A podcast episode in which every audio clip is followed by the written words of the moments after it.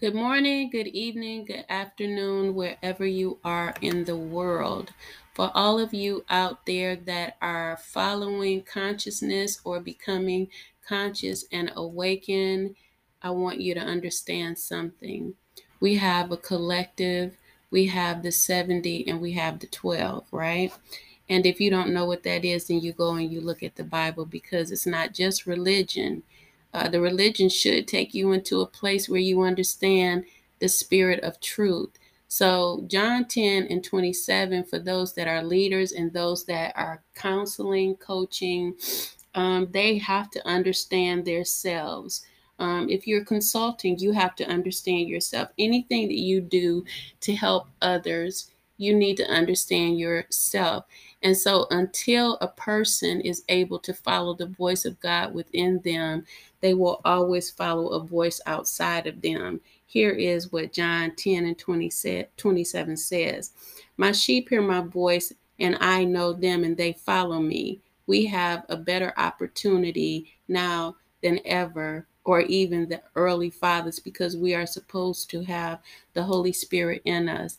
This is um, an understanding. But what Jesus is saying is, they his sheep follows him and the only voice that Jesus heard was the voice of God within himself.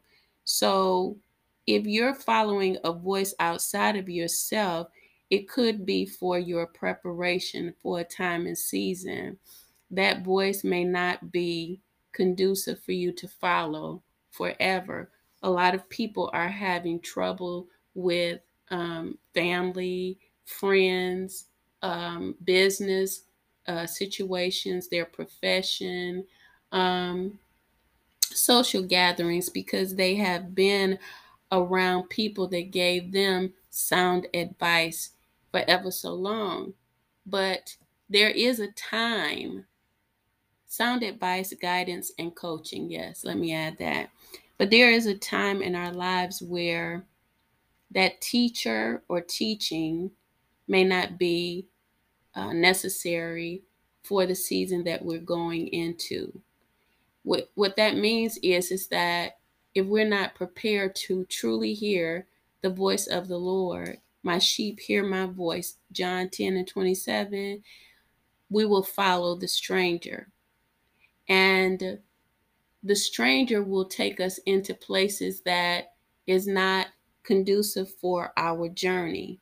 So when we look at sheep, you know, when you study them, what you'll find is it's that sheep is not the smartest um, animal that there is. They follow a sheep herder, which means that they're in a herd. You can think about cows are herded. You know, you can think about other animals that are herded and understand that there comes a time when you may not fit in the herd.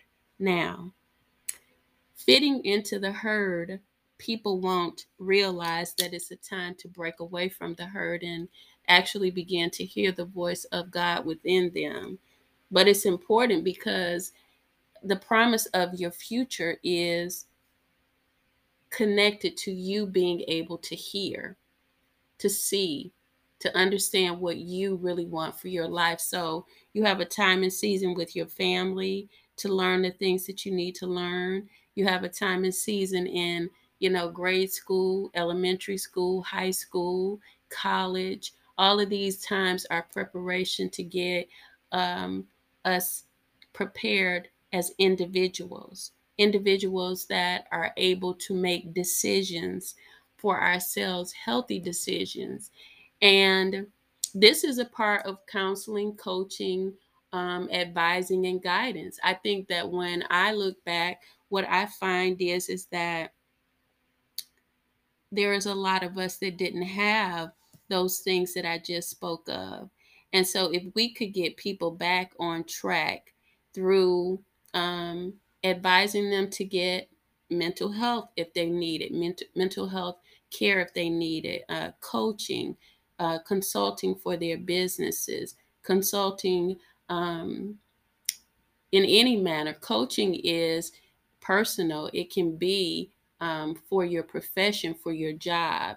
Mental health is simply talking to someone where you have anxiety, fear, or worry, and or depression, so it doesn't perpetuate and become um, more of a problem. Like people don't understand that mental health itself can turn into a complex condition because you've carried um, anxiety so long without knowing how to release it. Something so simple as talking to someone to get um, inner emotions out of you that have been a problem. So, subscribe and share, and I will talk to you again about this and be blessed. Bye bye.